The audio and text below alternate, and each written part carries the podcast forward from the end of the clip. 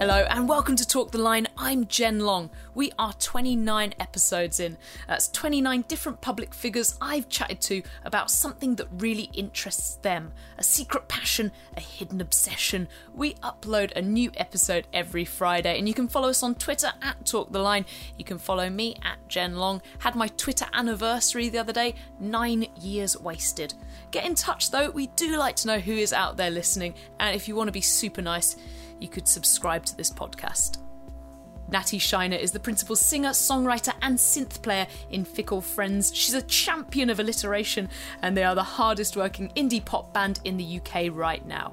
Natty was born in the mountains of Switzerland but raised in Devon and the New Forest by her bohemian Madonna and ABBA-loving mother who drag her to WOMAD every summer. A teenage obsession with Avril Lavigne set Natty on the path to music and she started drumming in her first band when she was 11. She thought she'd end up becoming a doctor but applied to drama school on a whim, and that's where she met her future bandmates. Natty's the first guest we've had on Talk the Line to choose a book as her particular obsession, and it's one of the most popular non-fiction books of the last decade, Yuval Harari's Sapiens. Homo sapiens? Sapiens. Just Sapiens. Just Sapiens. Just Sapiens. Homo Sapiens is the podcast with Will Young. Yeah. We're not talking about that today. We're talking about the book. We're talking about the book by Yuval Noah Harari. Very well done. I'm amazed. I'm amazed that I remembered that. I can't believe it. Yeah. I'll be honest, I haven't read it. Okay. I didn't really have enough time before recording. I'd read the Amazon reviews. The summary. Were they good reviews? Cover. Very good. Yeah, cool. Very good. People said his prose just... Oh, sorry, they weren't they weren't Amazon reviews. I didn't read the Amazon reviews. I just read the quotes. I think what most people have probably said, having read it, is that it's more like he makes it very consumable. Like a lot of Fifth Aff and loads of information, so much information, but it kind of makes it quite digestible the way he writes it. Right. Basically. It said his prose leaps out the page or something like that. It's very, very here is my personality and here is also loads of information. Right. But okay. It's good. Cool. It's cool. It was it's a difficult read. I mean, it must be because it is the last however many hundreds of thousands of years.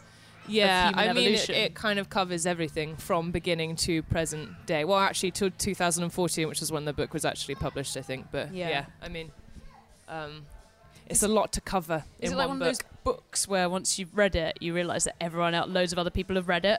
Or because it was a bestseller, right? It's a big, famous book. It's a big famous book, and the reason I bought it was because I was I went to Broadway Market one morning and I was like, oh, I feel really cultured and look at all these people in this really cool independent bookshop. I'm going to pretend that I live in Hackney or wherever I am. Haggerston? Is it Haggerston? I don't know. No, it's Hackney. So I went in the bookshop and I immediately found this kind of picture book of all the great women through history, and I was like, oh, what an amazing book to get my best friend for her kind of semi wedding present. Mm. And then this woman in front of me was buying Sapiens, and my mum, when I was growing up, she was studying human evolution and archaeology, so my whole house was full of evolution books and things, and I'd colour them in. Katie and Mean Girls. So, and I went to a Church of England school, so every time it's this class is we're going to be discussing Adam and Eve, and I'd be wait one sec though.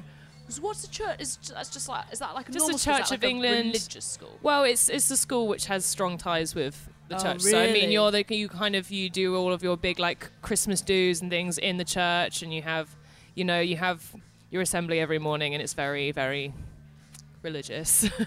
That's mad that your mum sent you there. If she was a proper scientist, you think she'd be I'm gonna send her to one of those Montessori schools or whatever they're called. I don't know. I do ask myself that every day how I ended up there. No, it's just kind of the school to go to where we moved to, and the other half of my family are quite religious. Oh, I think my granddad was a vicar. I don't know. Oh, wow. But yeah, I'm very middle of the road, kind of atheist, agnostic, just listening and things. I was always really fascinated by religion and stuff, which is actually kind of what it. loads of Sapiens is based around, right? Like loads of it. Why we all believe in these books that are from... It's quite funny. I'd never suggest to one of my friends with faith to read the book, just because it kind of like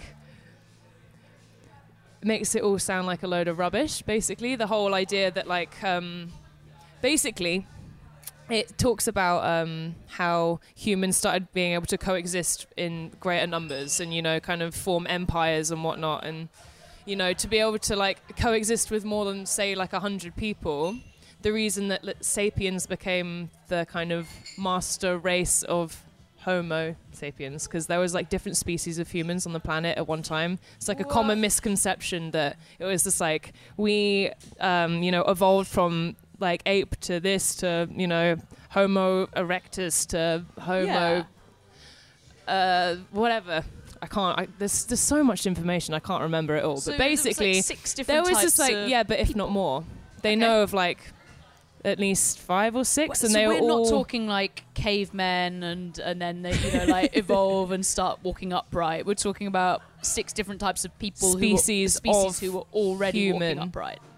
Yeah, pretty much. Maybe some slightly hairier than others. So yeah, for example, like I think that basically the main areas on the planet. This is so difficult to describe because it's like such a visual thing. But so like North Africa, there was like a species of human. And they were kind of, you know, like they could deal with that, that area. They were like the only, what were they? They were the kind of only people that we knew. And then it started out with just them. Can't remember the name of them. Then they started traveling and like moving into Europe and then moving into kind of like Indonesia. And then like the different places kind of over like the next like kind of thousands and thousands of years, they started developing into like new species of humans. Oh right, so everyone. So you had like Neanderthals in Europe who were like big bulky people who were like hunter-gatherers and could withstand the cold. Yeah. And then you had like on these like little islands like these kind of dwarf humans who became that way through like natural selection because they required less food and like it was like dwarf animals and stuff. Oh my god. Your face is so funny. Yeah. And like Homo erectus, they were quite thin and could deal with loads of heat. Yeah. Yeah. And so Homo erectus isn't just like a name for like people before they were people? No. So Homo, because there's like the genus of like, you know, like big, like cats, big cats. Yeah. It's Pantheon. Are they called Panthea? Okay. Panthea? I don't know. I should know this. And then so a lion is like Panthea leo. So it's like the genus and this. Species. Okay, yeah. So Homo is like another word for like human. That's and right. Then sapiens actually means wise man, basically. Right. Because we were like the sapiens were the ones who prevailed and kind of like everyone else kind of died out and got beaten out by the sapiens because they were more intelligent. They were smarter. Yeah. Right, okay. So Homo erectus, it's like you could walk upright, like, well done you, but there's not much going on. You can hunt some food and stuff, but you stupid. And, you know, sapiens are like, oh, man, I got my fire now. We can build rafts. We can conquer stuff. Like, oi, erectus, like, come over here. Come and, like, I don't know, kill this lion for me. And then you're like, oh, you're an idiot. Then now you're dead. Pretty much. I think that's what happened. Or they just kind of like came in. They're like, hey, dudes, like we're gonna take all like your like lions and all your food and stuff, and you can just like kind of like you can all die, and you can die out, and we're gonna live here now. They're like, that's cool. Hey, just take a little step into that cave, just over the. Oops, sorry. Hole in the ground. Exactly. So, that is how we came to be, the wise men. We outwitted the erectus. So it was nasty ever since the beginning. Just our need to conquer and, you know, be all-powerful. Did you say North? It was North Africa. Yeah. Okay. I want to make another Mean Girls quote now, and I think you can tell what it is. I'm on the same page. Why are we white? Because so we all started, I'm assuming, with not white skin on account of us being from North Africa, but...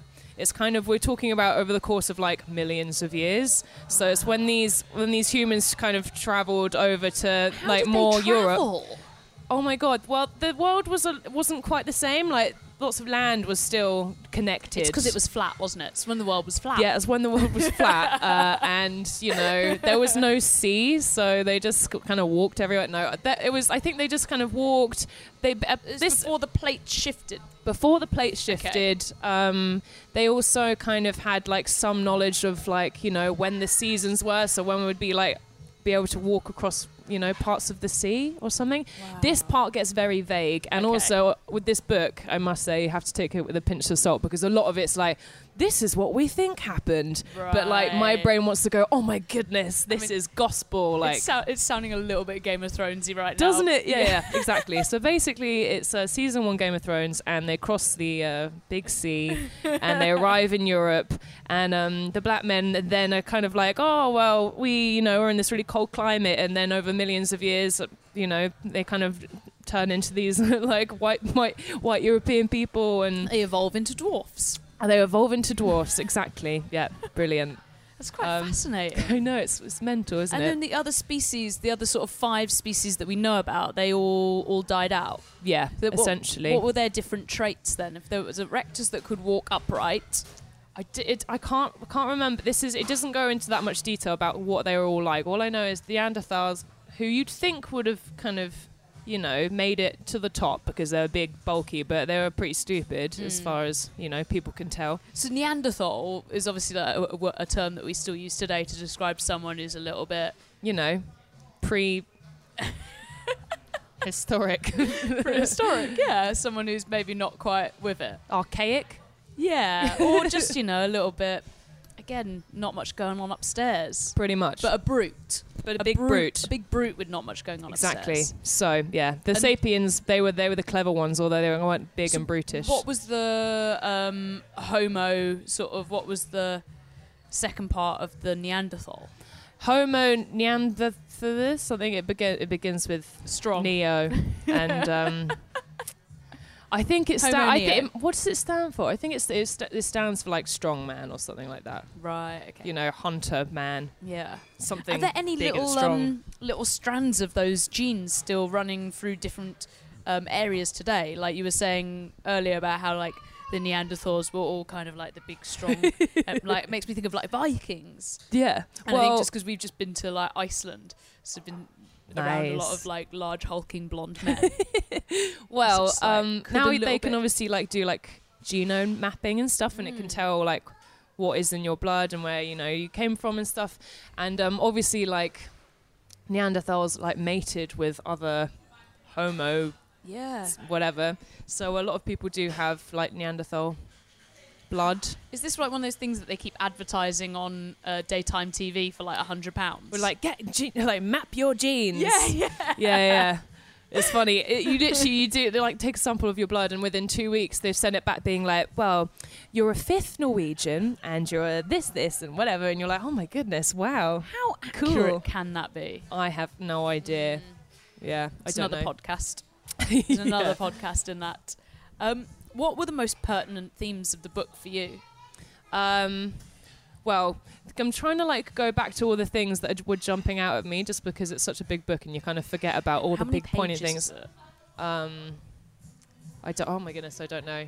I switch between, so I have the book, and I also have Audible, because when I'm like on tour or whatever, I get a bit sick in the car, so I just kind of switch to the audiobook for like a couple of hours. And I think altogether it was like 15 hours of reading. Oh, wow, okay.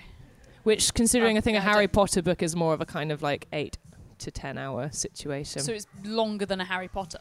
Yeah. Or is it just harder to read than a Harry Potter? I think a combination of the two. Wow. Okay. Yeah. That's interesting. Yeah. The most poignant things I think are the big thing was how Sapiens were like the kind of amazing race, because they developed the ability to kind of have consciousness and like imagination. Wow, okay. So it's like the reason that, you know, community, people originally would just kind of like live in very, very small groups, hunt, gather together, move around. They'd be, you know, they would never be in one place for too long. It's and then like at some point... dogs. Yeah, like a pack of dogs, basically. Okay. Yeah. And then at some point, they started building communities, and that was around the time, the book actually says it's when they developed the ability to gossip, which is really funny. And they were like, oh my, and I was like, what are you basing like the like people's ability to like coexist with like kind of their ability to gossip is so crazy. That's be like, so good though, isn't it? Did you hear about what's her face who, you know, found two lions and hid them from her husband? Do you know what I mean? Like things like that. It's quite funny. That's brilliant. But at the same time, because they developed that ability to gossip, they also developed the ability to kind of imagine. And that's when, like, gods and worshipping and, like, religion came into it. And basically the book is just, like, I've never read a book that has said imagined so many times. Like, really? it's actually insane. They're like, the imagined gods and the imagined beliefs and the and everything was just, obviously religion came from somewhere. But it's like, in order to coexist with a group of people, you all need to have a mutual belief in something. Wow. Which is how religion came about, basically. So is that why society is falling apart at the moment? Because we can no longer all believe in one thing? Well, but no, because there's so many different religions. And also, religion is like works exactly the same as, you know, like businesses, like, you know, Ford cars. It's not a real thing. It's like someone made it up. They decided to make up this company, and then people started believing in it. Do you know what I mean? It's like the same thing. So have we replaced God with consumerism? Is that what this book says? Yeah. No, it's all the same thing. It's basically how, you know, we've created this this kind of very like forward-thinking, progressive world, but and it all came from this kind of very early beginning of making stuff up. But the guy who wrote it, he's quite religious, right? He's like is he religious? Yeah, I think he's like a Jewish professor or professor at a Jewish school now. Now that is interesting. I swear I read it, and it was like he studied in Oxford, I think, at Oxford University. Okay. And he's now like a professor at a Jewish school. Wow. So you thought he would be quite I would have thought atheist. That he'd be very atheist, because... Wow. That's so mental. Well, I mean, the fact that he kind of focuses so much on it being everything's imagined, like they imagined gods, and they, you know, made scriptures on walls, and like the cave people of their gods. That's weird. Can I just say, I do like that we're doing this podcast, and I feel like you're on stage singing because you keep doing this like catching thing of the mic. Yeah. I think it's the only time I've ever got a microphone in my hand. I'm like kind of flinging it around. I've never. Sorry, I'm going to try and stop. I've never now. Done I'm like one of these podcasts with someone before who's just like been so kind of casual with a microphone. I feel like you're like serenading me. I feel like I'm performing to you. Yeah, some kind of festive soiree. Rendition of What Song Would You Like Now? No, definitely not. No. I'm going to keep it in one hand now. I'm really aware of it. Cool. So when you were reading the book, how much of it kind of seeped through into your day-to-day life? How many times were you kind of catching yourself doing things and thinking, oh my God, that's like those people in the book, or like that's what he said in the book?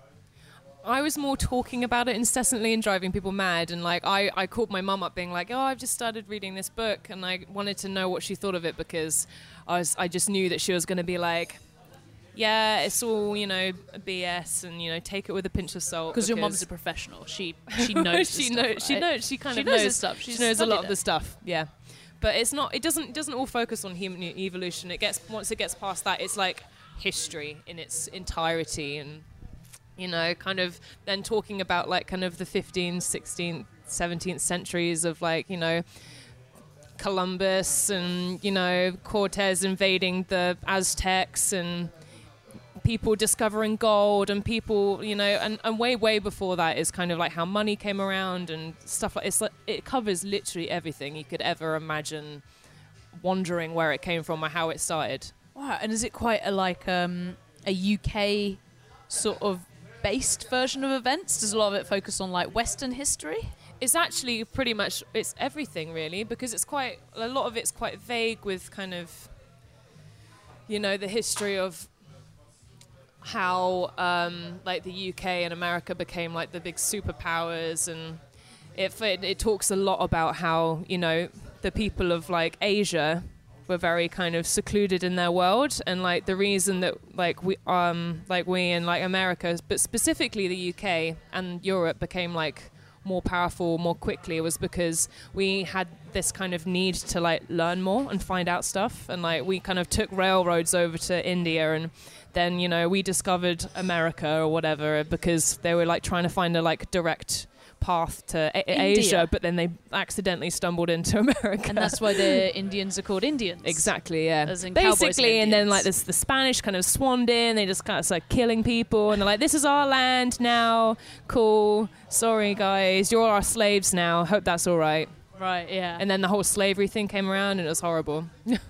So it goes to like full historic. So it's like a history book. It's like a big history book. Yeah. And are there any specific areas of that history that you found more interesting than others? The stuff about the Aztecs was very interesting. It's how Spanish guy... I'm just thinking crystal maze now, so... Yeah, I know, so it's same, but it's like... Just thinking about these people who all got scurvy, like it talks about how they tried scurvy and... Back to the start, Oh, so the Spanish guy. I think it's the Spanish guy called Cortez. He's the one who they realized that keeping loads of citrus fruits prevented scurvy, and therefore he managed to sail with like a group of like people on this boat to go over and explore, you know, Mexico and that kind of area. And so they arrived there as only like 100 of them, and they all had like, you know, kind of weaponry that was far more developed than the poor Aztecs who were there, but they were like, "We come in peace, man, we come in peace." And obviously like the Aztecs were like rich in gold, but they didn't know that like gold had no worth to them. They would still trade in like food and stuff, right? Because they're like, "We just got loads of gold, it's really nice, but I don't get it." But like the Spanish were like obsessed with it. They were like, "Oh my goodness, what is this stuff? This is amazing." So they basically like lied to the Aztecs, and they were like, "Oh, we want to see your king and like meet you and say hi and stuff."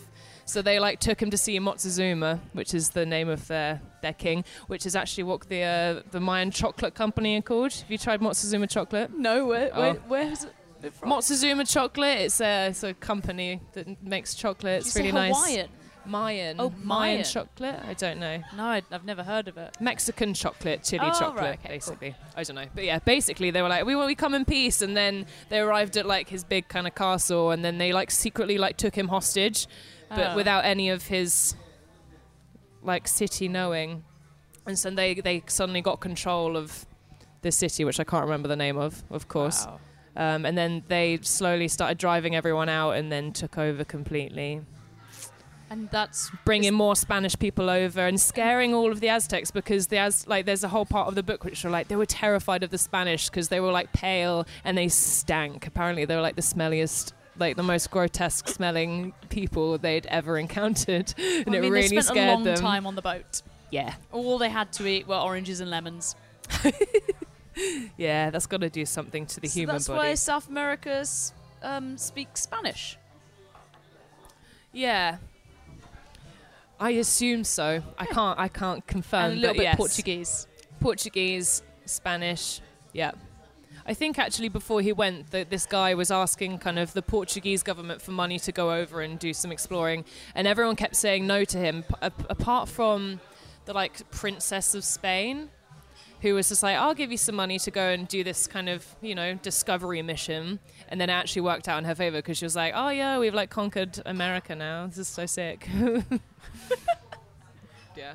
Wow. This all gets very confusing. I'm trying to like think back now to like all these different parts of the book, and it's just like, oh, and also this happened, and. Well, I thought it was going to be more philosophical than historical, but it is as well. Okay. I thought we were going to have some like life chats, but I can give you some life chats. I'm actually quite intrigued by the like basically having like a brief history of the world in one podcast, one book. Book. No, I mean not in this podcast. Not today. I actually want to start. A lot of it's kind of seeped out of my brain. Like this like guy, I think he was like Spanish, but he could have been like Portuguese, and he like had this gold in a ship. And then you like sailed over there, but you like went to the wrong place. And then there was this queen, but I can't remember what she's called. And yeah, Were you expecting me to to be remembering everyone? I feel like I should have done a revision of the book. I thought the book was like a more philosophical book. I didn't realise it had this huge historical element to it, but I find that really interesting. I think the book is called Sapiens: A Brief History of Mankind. God. Is it brief? So how much does it focus on like modern day and where we are now? It keeps jumping forward quite a lot because it's kind of like the only real structure of the book. It's like the cognitive revolution. Okay. And then the agricultural revolution, which is where people started farming and stuff. And what was the cognitive? Cognitive revolution was when they started, being able to gossip and stuff like that. And, So this is like making up gods and making up stuff and lying to people, be like, I've just seen two tigers over there, and actually they're just sending them away from the food that they actually want to catch, stuff like that. So this is like pre like Plato and all that sort of stuff. This is way. This is kind of still in kind of early days, but agricultural a little bit later is when people started farming and realized people started getting a bit sad then as well. Really? Yeah, because they'd previously had this kind of life of just, being like nomadic and wandering around and living off the land and just going wherever they wanted. And then they started building communities because they'd like developed this ability to kind of, gossip or whatever. And then they started like farming and stuff, and then there was like loads of work. They had to like keep farming, and then there was like no rest, and everyone was a bit miserable, and it's kind of flits between like happiness and sadness. But so the agricultural revolution, and then there's like a massive gap until the scientific revolution, which is where kind of more towards the modern day it gets. Roundabouts, when was the scientific? What happened to the Industrial Revolution? Is that in there? That is in there, but it's not really part of, like, their big ones. The Industrial Revolution is in there. God, that's weird, isn't it? You would have just thought that was, like, massive. It is massive. It was massive, but I don't know. The discovery of science itself was kind of a big thing. So what are we talking about? Are we talking about, like, medicine? Like, are we talking Michelangelo and etchings of men and their veins? Or are we talking about, like, the discovery of penicillin? Kind of everything. I think it actually stretches to almost like I think it's just after where people started having to, like mathematics and stuff, and people realised that they needed to start being like creating written language, and I think it came about because they were like trying to write out how much wheat they were farming or something, and they were like, and they realized they couldn't like keep it all in their heads, so they had to find a way of like writing stuff down, which is how kind of like language came about, like written language. Oh wow, so this is quite a while ages ago. This is why I'm getting confused. The book like jumps forwards and backwards a lot. Right, it's very, very confusing. And what does the book have to say about modern day? It's actually it's quite scary, I guess. Basically, it says that we've development has sped up so much. Like even like in the last 20 years, like 20 years ago, there was like no internet, or like there was the beginning of the internet, and now we cannot imagine life without it. Like it's crazy.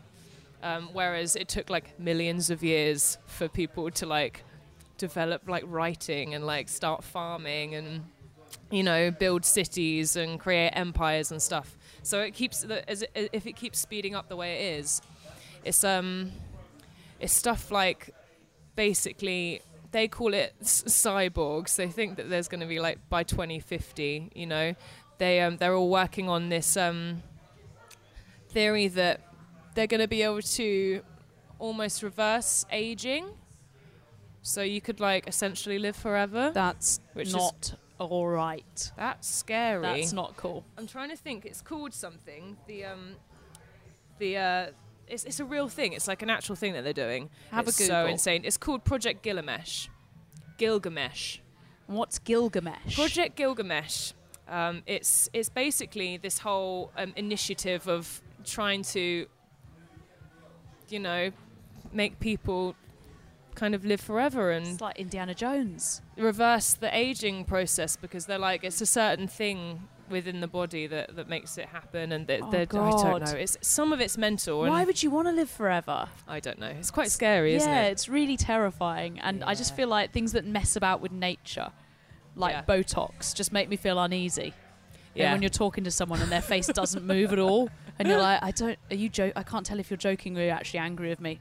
I don't understand. It's not right. Yeah. So in a sense, that's what they're trying to do a lot of. It's really creepy. Sorry, I just got fed a note from producer Paul, who's so in the epic. Gilgamesh is a demigod of superhuman strength who builds the city walls of Uruk to defend his people, and after the death of his friend Enkidu, then travels to meet the sage Utnapishtim, who had survived the Great Flood. Okay, basically the book is just like, we're going to be able to create superhumans. Then the whole thing about it's like we've had all these big wars and misogyny and awful all of this stuff that's now we've had all these big wars. We had the First World War, we had the Second World War, we had misogyny. That order. My brain feels like it's on fire. I'm trying to process so many things, and we had the Holocaust, we had this, we had mass genocides and all these and things which are happening now. But it's kind of basically the book is saying that we haven't had we're going towards less big great wars because everyone's too scared to do anything because of what would happen to them, basically because of weapons and stuff. I'm not very well versed with nuclear weapons, but right, they're so developed now that it's well, if you do that to us, then you're done. If you do it to us, we're done. So yeah. And it does a lot of it also ride on the kind of economic ties that we've set up between each country. Pretty and how much, yeah. Reliant the global economy is on sustaining those. Exactly, it is, yeah. We've kind of got ties with everyone now, and we can't. It's basically the world is coexisting almost as one. Even though it's kind of a weird disjointed family. Even though this year specifically feels like the one time it is absolutely not doing more exactly. So than ever before in our lives, I think. Yeah. Oh, it's grim. But basically, some of the stuff it was saying about the future things. So they were saying that what they're now trying to impregnate an elephant with part genes from a mammoth. A distinct mammoth, and they're so an elephant's gonna give birth to a mammoth, basically. And so what, bringing back species that we bring back species that we've killed, basically, yeah. And so some people think that, and then they want to do the same thing with Neanderthals. I really thought you were gonna say dead celebrities then, and I'm so glad you didn't. Maybe they'll do that, but they want to do the same thing with, I don't know how far along where they are with this process, but apparent the book was there's loads of women who have offered their services to kind of, be the surrogate for this Neanderthal baby that they want to kind of bring back. And they're like, well, we kind of killed off the Neanderthals, so we deserve to bring them back. So it's just how... That would be weird. Oh. And then the book was just but they'll bring them back and they'll be this big hulking people, and we'll set them to work because they can do two persons' work because they're so big. So essentially, you would be breeding Neanderthals to be our slaves. So actually, we're kind of going forwards, but going backwards, but also at the same time. Many years of history. Exactly, with this. Nothing. Exactly, yeah. And this whole kind of creating the superhuman Gilgamesh and stuff, and.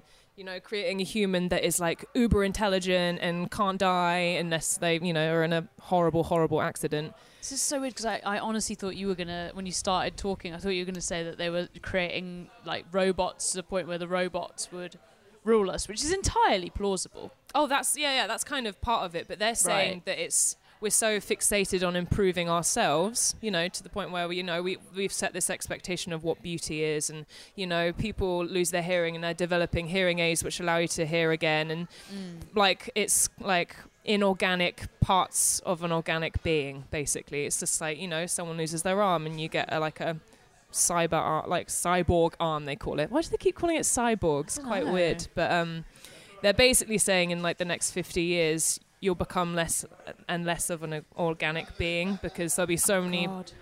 It kind of sounds like Black Mirror, doesn't it? It literally... Gilgamesh is the most Black Mirror thing I've heard. Yeah, it's terrifying. Since the David Cameron thing became true. Yeah, yeah. Yeah. That, oh God, yeah. Scary.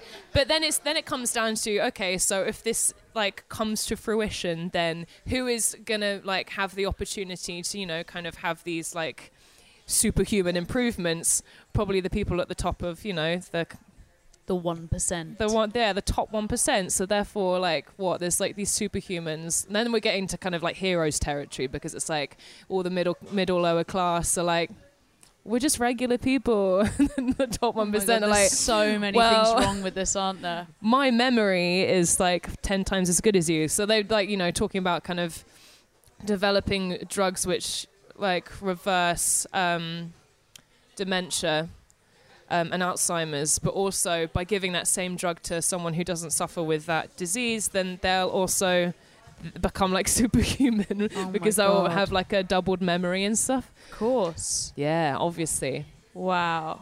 My head hurts. Yeah, it's on fire now. I see what you mean. Yeah. I want to read this book. Absolutely. You need to read the book, and it's kind of like there's so much. I had to keep going back to chapters loads, just because I was like, what did I just read? I don't know. Is there any hope in that for what we're doing to the planet? Does it say anything in there about how we may be able to reverse some of the horrendous things that we've done to the place where we're actually living? It doesn't say like tons about it, but it says that, you know, that people were just a bit ignorant to kind of what the world's resources, and that, you know, actually it says a lot about how much energy the sun provides, basically, and how much energy we'd get from, you know, like burning coal or oil or, like, you know, kind of fossil fuels or whatever. And the amount of sun's energy that like it radiates every day is like 100,000 times the amount of energy that we get from any like fuels or anything that we found, and people were kind of like neglecting that fact. It's just like, yo, why don't we just use loads of like, you know, like solar panels? So if everyone switched, we'd be fine. Absolutely. But, I mean, but because of the massive corporations and industries that have, like, you know, the amount of money that they make from, where's my brain at? Because of these industries, basically, and because of the money that it makes, and nuclear power and stuff, then they will continue to do it, because, you know, it makes masses. Oh, it makes me really angry inside. Yeah, especially at the moment while like Blue Planet's on. I know, you're just like, look how beautiful it is. Oh, and then David Attenborough's like, these coral reefs have existed for millennia, but in the last few years, we have destroyed them all. And you're like, oh, for fuck's sake. Exactly. It's just people just killing. It's been happening ever since the beginning of time. It's like, we went over to Tasmania and New Zealand and Australia, and no one had ever been there before, and like all of these kind of tribes and like Aborigines and everyone, they were there. They just like, they were like killed, and like they had to like run away, and like I think it was like 80% of the inhabitants of all these places, as soon as like the Westerners arrived, they were gone, slaughtered, dead within the next decade, which is insane. But it's just exactly the same as now, really. But only it's our planet that we're, you know... Yeah. Slowly massacring. Yeah, it's wonderful. It's just a Chinese hoax, really. So lovely. Yeah. Oh. But there are some nice things in the book. There's a lot... Do you know what? I've realised I want to be Buddhist, because they were talking about all, like... It got very confusing at one point with the religion stuff. It was just like polytheists and monotheists who believe in just good and evil. We literally just recorded a podcast about polytheism. Polytheism. Polytheism. We just recorded a podcast with the head of the pagan church in Iceland. Wow. Which we'll be putting out soon. Oh, and goodness, amazing. Amazing, right? That's and I didn't realise that, like, I think Christianity, Judaism and Islam are like, they're like the three monos. Yep. And then everyone else believes in loads of shit. Mm. Exactly. They believe in like multiple gods and one high up, like overseeing god who has all his like kind of demigods and stuff, Like, crazy. Like our future human selves. Ah, yes. We are going to be godlike human beings. We will create beings. Yeah. All of that stuff's crazy. And they were talking about how kind of, how ridiculous it was that, you know, for example, like the Catholics and the Protestants, you know, like how, like Christianity obviously like teaches you to like, you know, love one and love thy neighbor and, you know, exist in peace and harmony and love. And yet you had kind of the Catholics and the Protestants, and the only real difference, their little spat was basically like the Protestants were like, well, Jesus died for all our sins, and therefore, like, he opened the gates to heaven for us all, so we can just, like, go on living our lives and kind of obey by what the Bible says. But, like, we don't have to, like, do anything extra. Like, the gate's there. It's waiting for us to go there. And the Catholics are like, well, no, like, we have to kind of do rituals and, like, go and do this and pray to the Lord and go, like, the extra, you know. No masturbating. Yeah, the extra 10%. And so they were like, no, well, I'm right. And then they were just like, you know, they murdered each other in their hundreds and hundreds of thousands. It's so insane. And then, like, Buddhism is just very simple. It's kind of almost like, it's not like an origin, it's just like a way of life, because people who practice Buddhism also, you know, but might be a polytheist as well and believe in many gods. But that is essentially like the best way of living, I think, because it's about just finding happiness and being happy, and like the core of like people's like discontent and stuff is the fact that they're constantly craving something. So it's like you have something really, really good, and instead of enjoying it, you're like worried about when it's going to end. And then when you're sad, you're kind of craving happiness, but actually you should just kind of, you know, be enjoying the present, and when something good happens, it happens.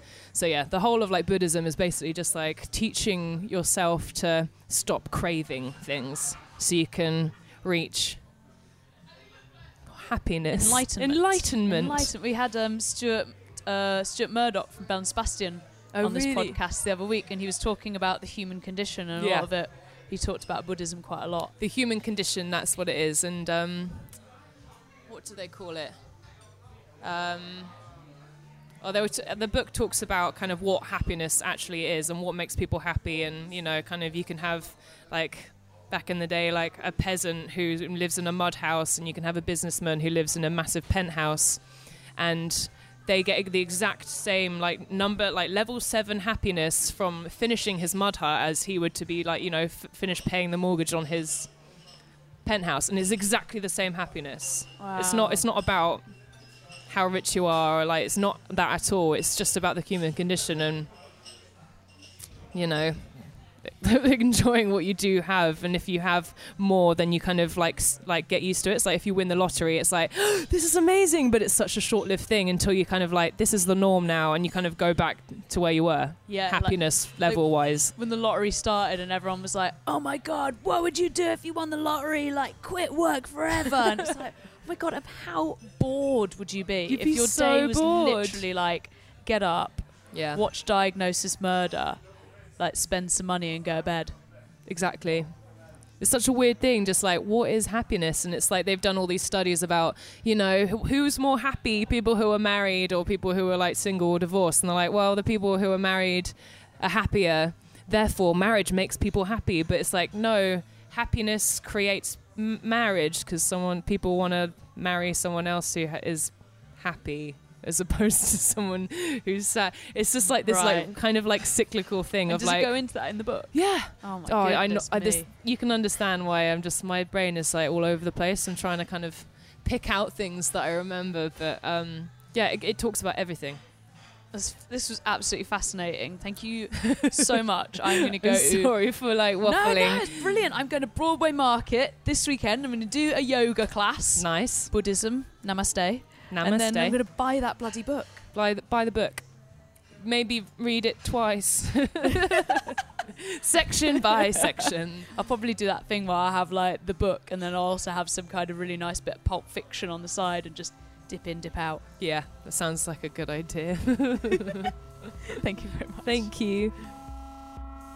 Thanks to Natty for taking the time to talk to me. I am currently 3 pages into the book, and it is already fascinating. You can find our show notes and previous episodes at talktheline.blog, from Johnny Flynn to Anne-Marie. Next week, I'll be talking to Annie Hart of Au Revoir Simone about managing your personal finances. True story. You've been listening to Talk the Line. I'm Jen Long, produced by Paul Bridgewater with original music by Seams. This is a podcast from the Line of Best Fit. If you want to do us a favour, please subscribe, leave us a nice review, or just say hi on Twitter, and we'll see you next week.